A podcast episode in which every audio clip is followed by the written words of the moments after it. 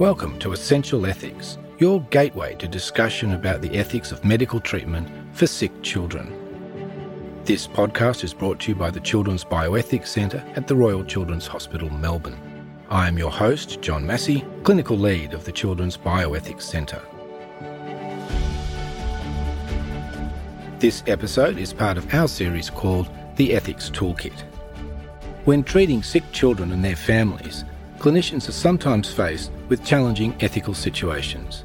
This series explores how bioethicists help clinicians address these challenges. Today we're continuing our series, The Ethics Toolkit, by considering child and family centred care. Very lucky to have with us an absolute expert at the hospital, Professor Kathy Crock. Kathy's been a physician who started working with children with cancer who are having blood tests, intravenous lines, and lumbar punctures, and considering their needs through these procedures. This developed her interest in child and family centred medical care. She's done a Churchill Fellowship in Child and Family Centred Care, and amongst other things is the founder of the Hush Foundation and the Gathering of Kindness. She's dedicated to building, nurturing, and instilling a culture of kindness throughout the healthcare system. Kathy's also a professor at Deakin University and been recognised for her contribution in the field by being a member of the Order of Australia. Kathy, welcome to Essential Ethics. Thanks, John. Nice to be here. I'm also joined by an old friend of Essential Ethics, Professor Lynn Gillam, who's the Academic Director of the Royal Children's Hospital Bioethics Centre and Professor at the University of Melbourne School of Population and Global Health. To keep up with Kathy, she also has a member of the Order of Australia. So we are in distinguished company today. Welcome, Lynn. Thanks, John, and great to be with you too, Kathy. Child and family centred care seems to be quite on quite in the forefront and people are thinking and talking about that a lot now. And and there is a history, I guess, because it's not that long ago really that children were brought to a hospital separated from their parents left to sit in the bed for the duration of their illness, maybe make friends with some staff and the kids next to them, and it was thought disrupting to their well-being for the parents to come and go, and the kids would cry when the parents uh, left. And at least in paediatrics, we've moved on, and I suspect many of our listeners would think, well, you know, child and family centred care, that's just normal. Kathy, do you think it is just normal? Are we there? Is that what we're doing as routine now, or is there more to it than that? I think, John, this is a journey and we're well along that journey, but there's still a lot more that we could do. And I think getting people to understand it a little bit more and feel more comfortable with it is going to make a big difference. Kathy, uh, we could be at risk of just talking about something that feels good and is warm and fuzzy, but actually there's a lot more to it, I think. But do you want to just tell us how you got involved and, and, and part of your contribution to what is an important field in healthcare? Well, it started back in nearly 25 years ago now. I had five young children at home and I was wanting some part time work, and I started this job at the Children's running the bone marrow and lumbar puncture service. And it was pretty early on. I think from a mother's point of view, I started to think, what if some of the procedures and the things we were needing to do to these children were happening to my family? How would I feel? So I think personalizing it like that changed my mindset. And I thought, well, I really don't know what it would be like sitting in the plastic chair as one of those parents or being one of those children going through cancer treatment or other treatment. So I thought, well, maybe I better ask them. And that was a little bit unusual at those times, but I sat down with a group of the families and I said, Tell me about your journey when you've got a sick child. It was such an eye opener to hear from the families some of the things that they experienced in the healthcare system that we as health professionals weren't even really aware of. And I think it's getting that different perspective that can be really helpful sort of equalizing people, I think, sitting down human to human and talking about what this experience is like and what are the parts that are really difficult and that we could help improve if we knew a bit more about it. So I'll give you some examples. The families talk to me about waiting time, that they would spend a lot of time waiting for various things to happen. Now, they were very respectful of us as health professionals being really busy, but they said, could you respect us as well, respect our time, and give us more information about what's going to happen and when it's going to happen? They talked also a lot about patient safety that they knew about or had noticed, but didn't feel they had a voice in the system to tell anyone. And they didn't know that if they were to tell us that they were worried about something, then something could be done to make the care safer or better for their child. So it was quite a fascinating thing for me. And the more I learnt from the families, the more excited I got about how we could do this better by bringing them in as equal partners in what was going on. And now, in fact, every family I meet, that's one of the conversations upskill them and to let them know that their part in the system is so important and so critical, and that we will listen to what they've got to say and we'll work with that and do the best we possibly can for their child. Kathy, did you feel nervous, you know, 25 years ago, you know, breaking with nearly 3,000 years of medical tradition and that the uh, that healthcare was about the doctors and uh, the nurses and the systems rather than the people for whom it was delivered to? At first, I guess I might have been a little bit naive. I thought everybody would be as excited as me to hear from the families. There was a fair bit of backlash in those days, in fact, people saying, you're stirring up the families, you're making them complain. They were not complaining, John. It was absolutely amazing. They had constructive, amazing feedback from sort of behind the scenes. I mean, my comment's ironic, isn't it? Because uh, clearly healthcare is about the people receiving it, not about the people uh, delivering it. But really, that's a shake up to a very traditional based system that you've described. I mean, one of the things about child and family centred care, of course, is it's not actually got a strict definition, but I think we all have an idea of it when we see it. But it does take into account concepts that you've described of partnership, collaboration, family as experts, and, and that's perhaps not just expert in their own family, but actually experts in their experience of the hospital system yes, they have a unique experience of the hospital system. And I think any of us who end up on the other side, end up as a patient, will start to understand that. I've had some recent healthcare experiences where you're brought into hospital at seven o'clock in the morning and you put in the white gown that doesn't do up at the back and they put in a drip and they balance you on this metal trolley that's too narrow and then virtually nobody speaks to you again until half past 11, except for potentially a nurse who picks up the chart and goes, Oh, you're not mine, and then puts it down again. Your nominated helper for the day has been left outside, uh, outside. Uh, because it doesn't suit the system for them to actually come in and, and be with you. Yes. That's why getting the perspective from the people who are sitting on the trolley or sitting in the bed or sitting next to the bed is so valuable this is not, as you were saying before, just about making people feel a little bit better. This is integral to patient safety because what the families know, we need to know as well. And often they're too afraid to tell us. There is some literature and data supporting that beyond patient safety, there are you know, better outcomes such as shorter length of stay, more appropriate use of resources. And I know that's in particular when discussions get to some end of life discussions and uh, intensive care time. So, you know, there, there really is a lot to this, but we really, you know, here on Essential Ethics, we want to understand some of the ethical frameworks and backgrounds that underpin family centred care. And, and then one of my questions to you is is child and family centred care? I mean, is that a, a tool that's, that's in our toolkit as clinical ethicists?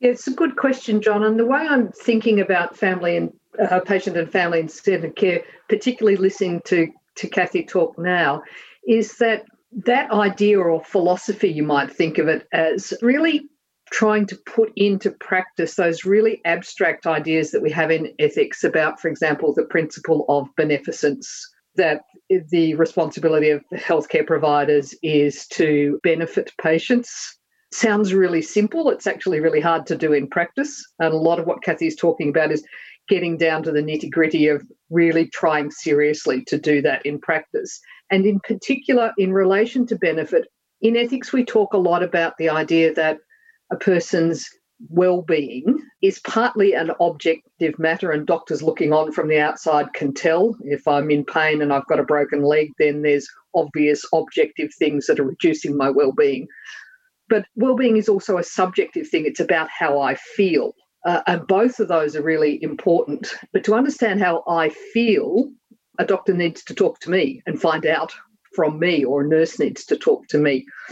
And in a busy healthcare system it I think it is quite easy to talk about the idea of well-being without really focusing on that subjective element of it. The philosophy of patient and family centered care, I think, really directs our attention at how to understand the principle of beneficence, what it really means to act in a patient's interests or to promote their well-being. I'd be interested to hear from Kathy about the extent to which uh, the family is a source of well-being for the child, and so the, the parents and the family are really important, perhaps more for a child than for an adult patient, or maybe not. Be interested to hear what you think about that, Kathy. Along the same lines, we talk in uh, ethics about the concept of autonomy and respect for autonomy. In relation to children, we think about the child as a person who has a developing capacity for autonomy, and we're always concerned about giving space for that to grow, allowing children to ask questions, to give them information so they understand. Again, this idea of patient and family centered care is really a way of thinking about what does that really mean in practice? And if we really followed through with that, what would healthcare look like? Those are fantastic insights. And so, you know, we've already heard, uh, uh, you know, a lot of the, the ethics principles coming out. Uh, Kathy initially was focusing a lot on safety, which is about non maleficence. And when I listen to you talk about beneficence, it's really taking, it's using child and family centered care to go beyond just technically correct, right child, right operation, wound sewn up properly, no infections, discharge fairly quickly. It's saying, well, hang on, that's a good element to do. Those are good things to do clinically. But child and family centered care asks us to go a bit further than that, doesn't it, Kathy? It does for sure. And I think what Lynn was saying at the beginning about checking in, that's the really important part. If you ask patients and families what really mattered to them during a hospital experience, they will assume that that technical stuff we've got covered and that we've got the medical stuff covered. But it's when you've actually checked in with them about the other things that matter and put the kindness and the care around them, those are the things that they'll remember and talk about and that's so important. Lynn, when you, you, you talked about autonomy and you talked about, in fact, the definition is, is, respect for autonomy, really, what we, what we think about. And of course, for a lot of people, that's you know, consent for a procedure and autonomy mm. sort of stops there. And I think where child and family centred care comes in so nicely is to take us deeper into autonomy and respect and in children's healthcare, we, we think much more about respect for persons, which makes us think about the child as a person. Uh, yes, and in thinking about the child as a person, that's not limited to thinking about whether the child is or is not a decision maker and what information they need to be given. It's taking them seriously as a person in themselves, I guess, with a whole inner life and a curiosity about the outside world and thinking about how the outside world has an has an impact on their inner life. So it is literally seeing them as a person rather than, I guess, an object or a living being that has no consciousness. And Kathy, I'm wondering whether that's critical to your understanding of patient and family centred care. Yes, I think, Lynn, it is critical. And once again, it's the checking in and it's getting to know that child for who they are and where they're at at the time and acknowledging that that might change with time but that where you're at at the moment, you need to come to an understanding of that person so that you can work with them in a way that's going to have the best impact on them. Mm. Kathy, there's another element to, to child and family centred care, though, and looking at some of the work from the Institute for, for Patient and Family Centred Care. I'll just read a list of some of the, the features because it takes us beyond just the child and the family's uh, sort of current experience, if you like. It says families are experts in what helps and hurts them. So we've talked a little bit about that, the sort of beneficence, maleficence in the care. Families are indispensable partners for policy making and helping professionals and advocates, which I think takes families into a deeper role in the healthcare system.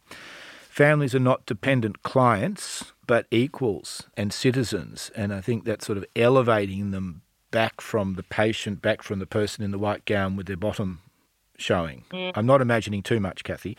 Family centred care promotes a face to face and community based system, so again, for policy development, and it promotes democratisation and, and gender equity. So these principles of, of taking the experience perhaps in the families and actually going deeper into shape the healthcare system around the end users.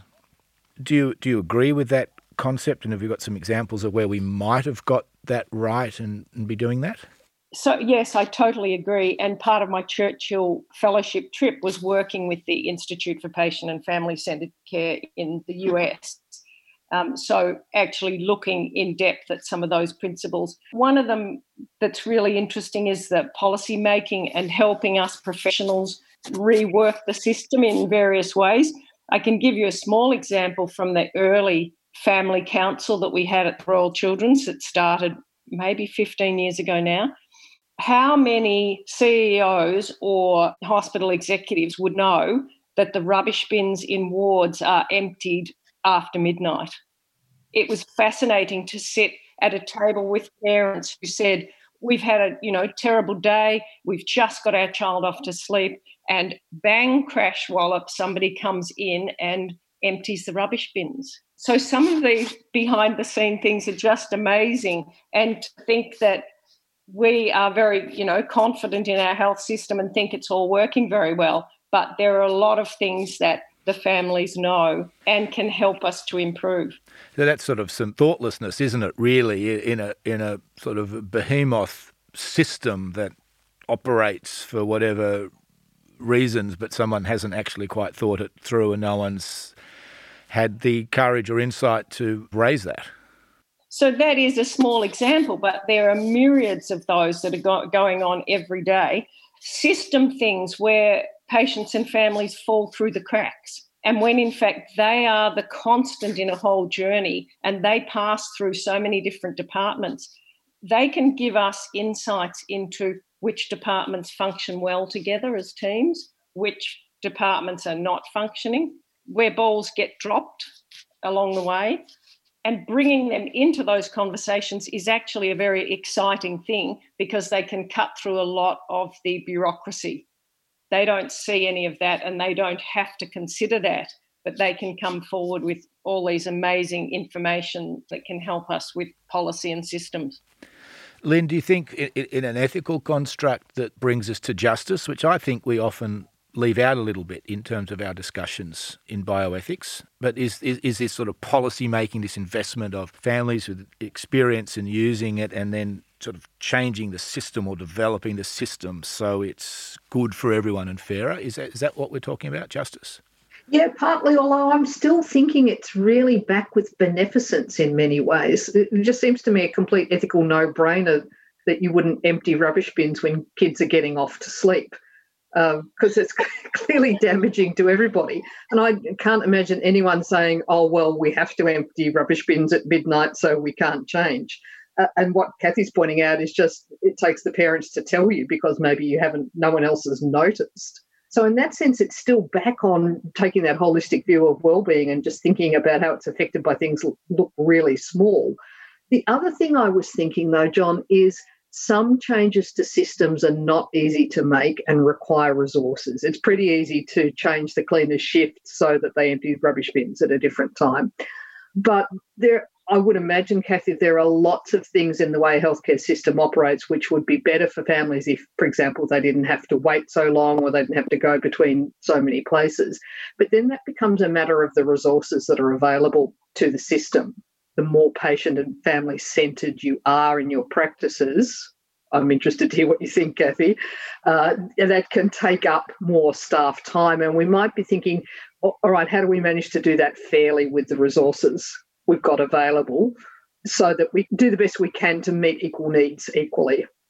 I think we could use that as an excuse to not change things And we have to be really careful about that because it's often easier to say, no, it's working fine as it is. In actual fact, the families, I think, can help us to streamline a lot of things and can certainly help us to save money overall across the health system. The more we bring them in and the more we're all at the table together, throwing in the different ideas, the more we'll get an equal playing field and we will save money.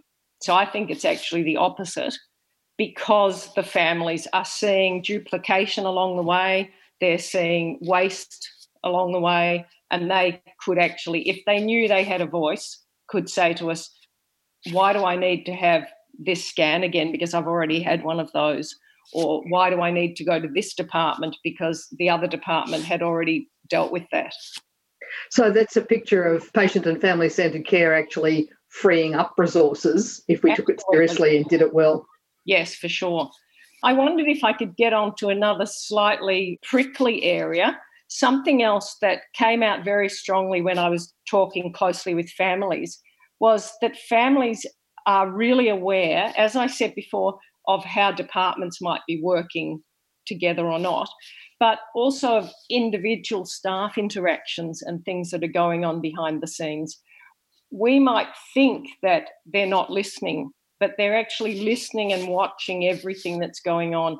And they can tell you which nurse is bullying which other nurse. They can tell you which doctor is rude to his junior staff. And what those families will say is, that makes us feel less safe. We think that you do not have your eye on our child because you're too busy doing your behind the scenes bickering about who's doing which rosters or who's not kind to somebody else it actually got me very interested in the whole staff well-being and how staff treat each other piece because I got to learn how concerned the families were about us and our interactions. And it's led me into this work around what is a kind health system and how can we have a system that is kind to all the staff so they're kind to each other so they actually can be more kind and patient centered. You don't think kindness is weakness, uh, Kathy? Kindness is definitely not weakness. It takes courage to be kind, particularly in a system that is pretty pressured and can be unkind to you. Be able to step back and say, no, my choice in this interaction is to be kind to my colleague, be kind to the patients and families, even if they might be doing things that are getting right up my nose. I mean, that's a lot of emotional intelligence, isn't it? That that's needed in a, in a system that is pretty tough on the employees, but we have to rise above that and be kind to each other. Yes, and I over the years, what I've come to find is that the whole child and family centered care or patient centered care falls over. We haven't got the capacity to do it, John if we're not being treated with kindness by our organisation or by our colleagues. And then someone says to you, now will you be patient centred as well? And you go, whoa, hang on, I'm doing the best I can just to do my work, and you want me to go above and beyond. So I think we've got to take a step back and start to look after ourselves and each other. And then I think the child and family centred care flows on from that. It's interesting, Kathy, because that wasn't where I thought you were going to go when, when beforehand we said let's let's talk about staff. So you know, of course, what you've said is is right, but I think that we're actually not bad. At least I think we're not bad at Royal Children's in terms of sort of multidisciplinary care and, and, and often working together in meetings to try and, and get good outcomes. But that's again a, a, health provider's sort of centric view. But I, I get the sense that when we as a staff member, we do get child and family centred care right. Our satisfaction is much better. So I sense that you're further along in the journey than, than lots of uh, people or, or, or, lots of us, and obviously it's individuals as well as a whole healthcare system. And so I sort of sense from your passion and enthusiasm that that's a space that makes you feel really good about the healthcare you deliver, and you build on that. Is is that what you're also thinking about staff? Yes, definitely. It makes for much more satisfactory and satisfying and joyful workplace if you're feeling supported and cared for by your colleagues and you're also feeling that the care you're providing is the care that those patients and families are really appreciating. The gratitude that you get back just makes it worth coming to work every day. It's fantastic. I mean, it has both intrinsic but uh, also instrumental value, doesn't it? Uh, Lynn, you were keen to, you're bobbing up and down to jump in here.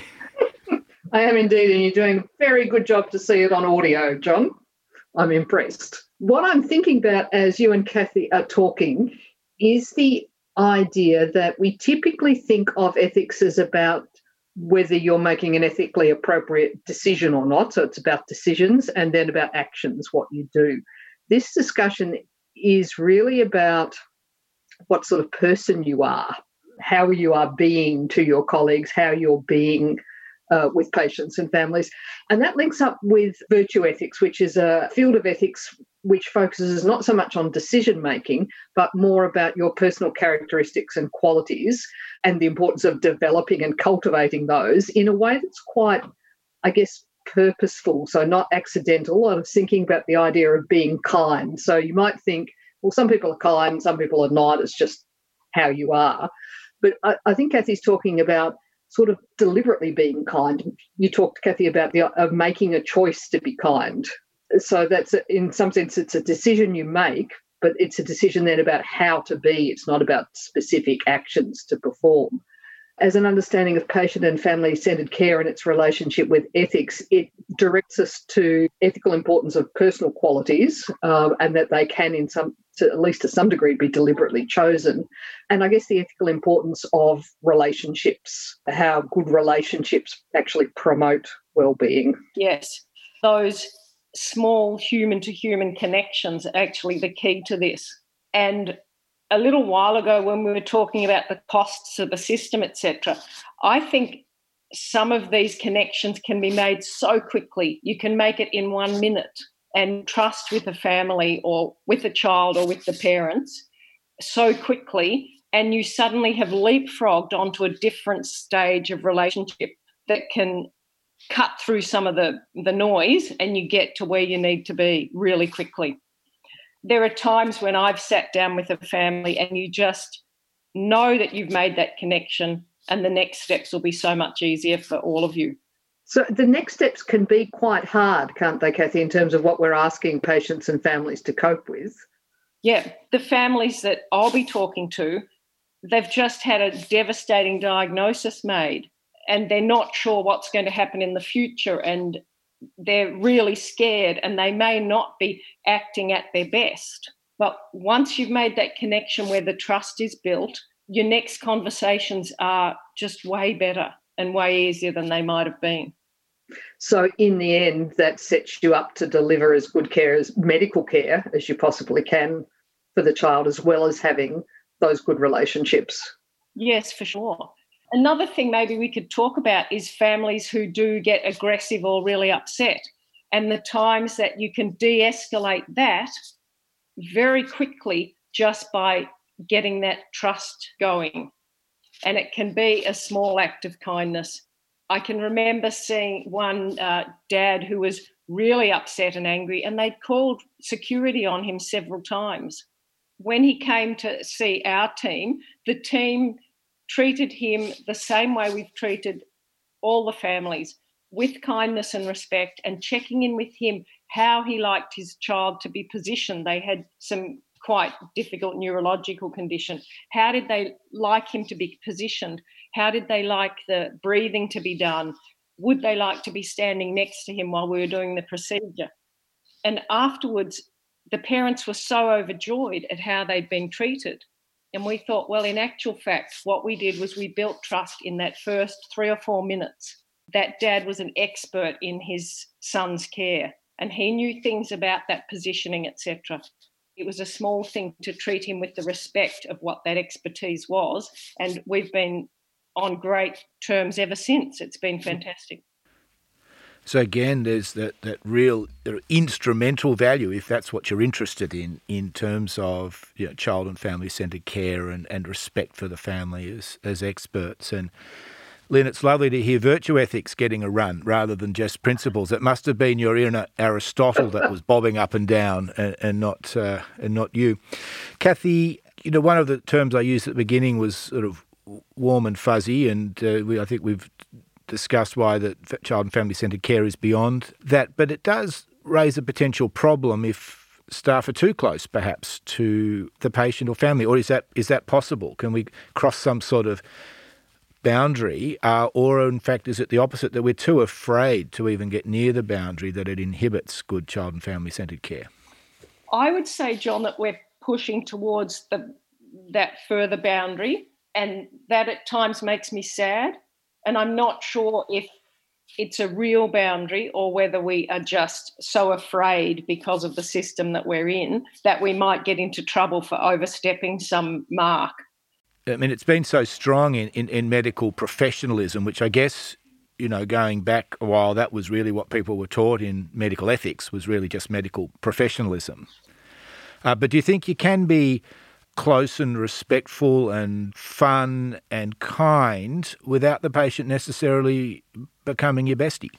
Absolutely, I think you can. And of course, you need to have some level of caution. I reckon it's better to trust in the first place that you can make some good decisions on the boundaries and it will be safe for both parties and that that's fine.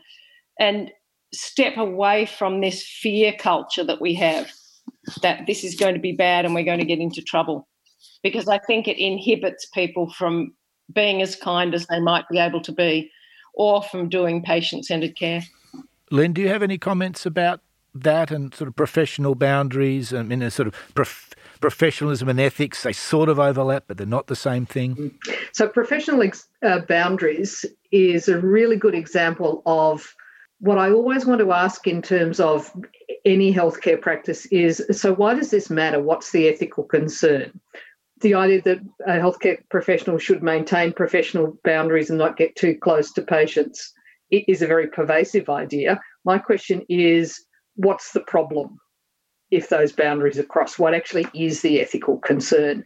Uh, which is not to suggest that I don't think there could be any problems, but it, it is a challenge to say then we need to be able to identify what those are and think about whether our concerns about them are realistic, to think about, as Kathy was suggesting, ways in which you can have a genuine, open, kind relationship without getting into those problem areas. But if we just have a blanket, don't get too close to families, that's really blunt and doesn't allow for that nuanced thinking about what's really appropriate and what's not. So for professionalism, I always want to go one step and say, yes, that's a professional idea, but ethically, why does it matter? Let's think more about it. Protecting staff matters, doesn't it? Mm. Because staff are people too. And so if professional boundaries are there to partly to protect staff, I think that's ethically okay. But we need to not overplay that. And prob- then I would also ask, do staff suffer harm or detriment in some way from adhering to professional boundaries too strictly. Like maybe it works both ways. If if um, a more genuine relationship is better for families, is it actually also better for staff? Not it, so it's maybe it's more protective to be a bit more open. I love your virtue ethics coming in. I think we need to explore yeah. that more. Yeah, it's really useful because it talks about virtues, and then the idea is you can have not enough, the right amount, or too much. So yeah. it does accommodate boundaries. Yeah. Yeah, because that's what virtues are, don't they? Because you know, that, I mean, that's the Aristotelian thing between sort of bravery and stupidity. That's right. Know? Yeah. So courage is a virtue, and you can clearly have too little of it. But if you have too much, that's just foolhardiness, and you're the one who rushes off into battle and gets killed and doesn't help anybody. Yes. Uh, so it really lends itself to that idea, and it also, interestingly, the idea of the virtues is that you uh, cultivate them and you learn as you go. So you're not expected when you're a, a young person yes. to have it all in place. Yeah. So you, you practice and get better as you go. Mm-hmm. So I think it really fits the healthcare setting really well. I love there is this, this sense of mindfulness, isn't it, too, about what we talked about bringing these ideas that sort of sit somewhere backwards, getting them to the front of front of mind, yeah. and then being able to see what it is you're doing and develop it. I mean, I hope in a sense that's what the toolkit is doing. Mm-hmm. It's giving people the tools to bring to their clinical work, and as Kathy has used so eloquently said, then things expand and open up for you. Yes. Mm. But Kathy, I was really struck by your um, choice of words about uh, choosing to be kind, and I took it you meant it very kind of deliberately that you could choose not to, or you could choose to, and your job is choose to. Yes, and almost that if people are just at the awareness stage, so if we can make them aware that they yep. have a choice and you're having an interaction with someone, and instead of just launching into it, you can go, oh, how am I going to take this? Yep. Which you can do in 10 seconds as you're. Yes, exactly. And I think sometimes people are a bit reactive and yeah. don't have that personal reflection pause to go, oh, I could snap back at this, or I could think, what's going on for that person that I'm about to interact with? And that feedback from families about noticing when staff are bullying each other or. It's actually quite scary when I heard that. Yeah. yeah. But you know it if you're sitting in a restaurant and you know they're fighting behind things. Yes. Wondering is your coffee going to be okay or somebody spat in it? Yes. you know, exactly. Exactly. But for families, I did some research for Royal Hobart Hospital at one stage, and it was about the redesigning of their outpatients. And I sat and I just had to interview people sitting in the waiting room to see what the families thought about the waiting room. Well, they had some amazing things. First of all, all the chairs were facing the reception staff instead of looking out on the harbour. Second of all, there was a lady who said, I heard the staff calling me the cat lady. Now, mm. she was just devastated by that. And what the staff mm. in the counter was saying was, oh, there's the cat lady. Now, she had two cats. She told me they both had diabetes. And she was really worried because she'd give them their insulin and their food before she went to her appointment at the hospital. Yeah. And if yeah. that took too long, her yeah. cat might have a hypo before she got home. Yeah. And they were laughing about her. We would all be in her situation, sitting there and listening. Um, I had an experience of bringing a friend. He's now a veterinary ophthalmologist, but he came to the neonatal unit uh, when, where I was training for a day, just to you know, just to see what we got up to. And that was in a time when it was fairly easy to arrange those things. And he said, "I can't. You must be exhausted. I can't believe you know what you've been through today." I'm thinking, well, you know, not too many people tried to die. A couple of intubations mm-hmm. and a mm. couple of chest drains. He said, no, just the way you had to interact with the staff to keep things moving along all day was just mm-hmm. exhausting to watch. Mm-hmm. And I mm-hmm. thought, ah, that's interesting. I hadn't even, I just, background noise to me. I think, Lynn, that brings us to a, you know, brings us to an important point, which is, uh, you know, clinician burnout. So I think we've, you know, we've circled around some things and, and, and, and talked about the the value of patient and family centered care, you know, for the family and then for the clinician. But does it go to the next level, where there's a lot of discussion, a lot of concern about uh, physicians burning out? I think that you're absolutely right, John. That burnout is being talked about a lot, and I would feel one of the antidotes to that is to be able to have really genuine uh, close and kind relationships with the patients and families. As I said before, the gratitude that comes back from a situation like that, it's definitely a two way street. It makes you feel so joyful in your work when you know that you're doing the right thing for that patient and family, whatever the outcome. Because regardless of the outcome, the families can feel that you really care about their child and about them. And you're working hard to do your best. Kathy, one of the things that we've talked uh, quite a bit about then is is engagement of the of the family and and the child, but I think that decision making with children too is is probably facilitated by this model, and we're going to have a, a, series after the ethics toolkit called Deciding with Children. But do you think that child and family centered care needs a Guernsey on that podcast series? Because perhaps we're facilitating the, the child as an emerging decision maker. Yes, definitely. And maybe you need to have a young person on that podcast with you. I'm not young enough? Uh, no, you look pretty young to me, but I was thinking someone more like 12 year old, maybe. Uh, I, I, there is an inner 12 year old. I'm a paediatrician uh, who still tells poo jokes. So, but. Um, I'll tell you about one of the most successful videos that we did that Rob Grant actually helped us with um, was called Meet the Experts. And we were trying to do parent and child information about what to expect when you came for a bone marrow or a lumbar puncture procedure. And we, first of all, you know, us staff, we wrote the script and we decided what we were going to do. And then I showed it to one of the families and they said, Oh, it's terribly boring. And we basically scrapped our plan and we then sat down and had a young boy who's about nine or 10 at the time and his mum, and they actually wrote the script. And then we performed performed this video using the children who are actually doing the journey. It was so genuine. The staff who were involved in those meetings where we were planning the video and working with this young boy said these were the best meetings we've ever been to in our hospital experience because we're so connected to the purpose of what we're here for, which is hearing it from the voice of the child. So at that podcast, you've got to have a young person with you. A, younger person. So, absolutely.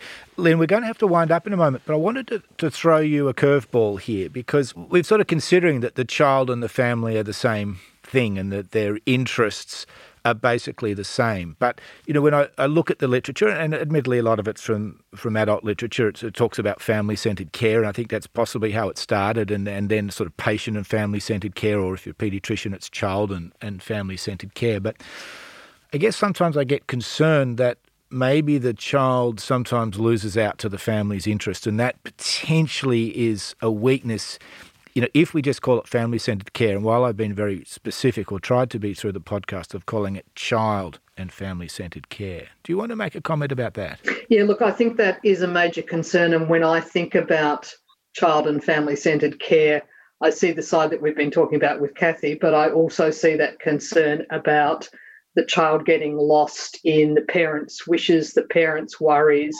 And I find myself, and I hear many others, slip to talking about the family the family want this, for example, or this is best for the family, without recognizing that although the child's within that family, they are an individual and their interests, what's best for them, is not necessarily always what their parents think it is, or it might be what's going to work best for the child is different from what would work best for the family as a whole.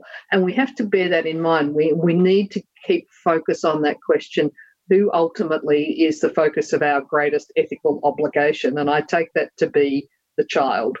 So we need to be open to the possibility that the family is not promoting the child's well-being and we need to be ready to recognize that and step in so that might be the really pointy end with child protection or it might be much further back in in not simply accepting straight up what parents say they want for their child but helping them to rethink that and, and focus their attention back on their child. I see Kathy nodding.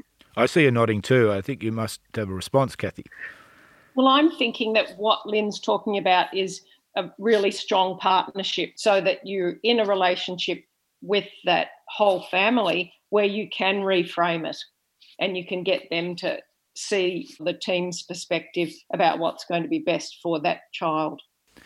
Well, this has been a, a really remarkable discussion, and as typical for these, it, it, goes to all sorts of wonderful places that I didn't know we were actually going to go. Um, Lynn, you know, we started wondering whether child and family centred care should be in the ethics toolkit. I, I think that what we talked about today really justifies its position as a tool that clinical ethicists can use. Do you, do you agree with that? Yes, and I'm struggling for an appropriate tool analogy, John, but somehow child and family centered care gets you from the abstract to the real. Maybe that's exactly what a tool does. I'm going to have to think about that. But yeah, definitely belongs in there. I think maybe a jigsaw that we're sort of cutting out the healthcare system to suit the families or creating. We'll have to develop that. Uh, that yeah, work on that one, John. So, well, Lynn, firstly, thank you very much for joining us on Essential Ethics this morning. A pleasure as always.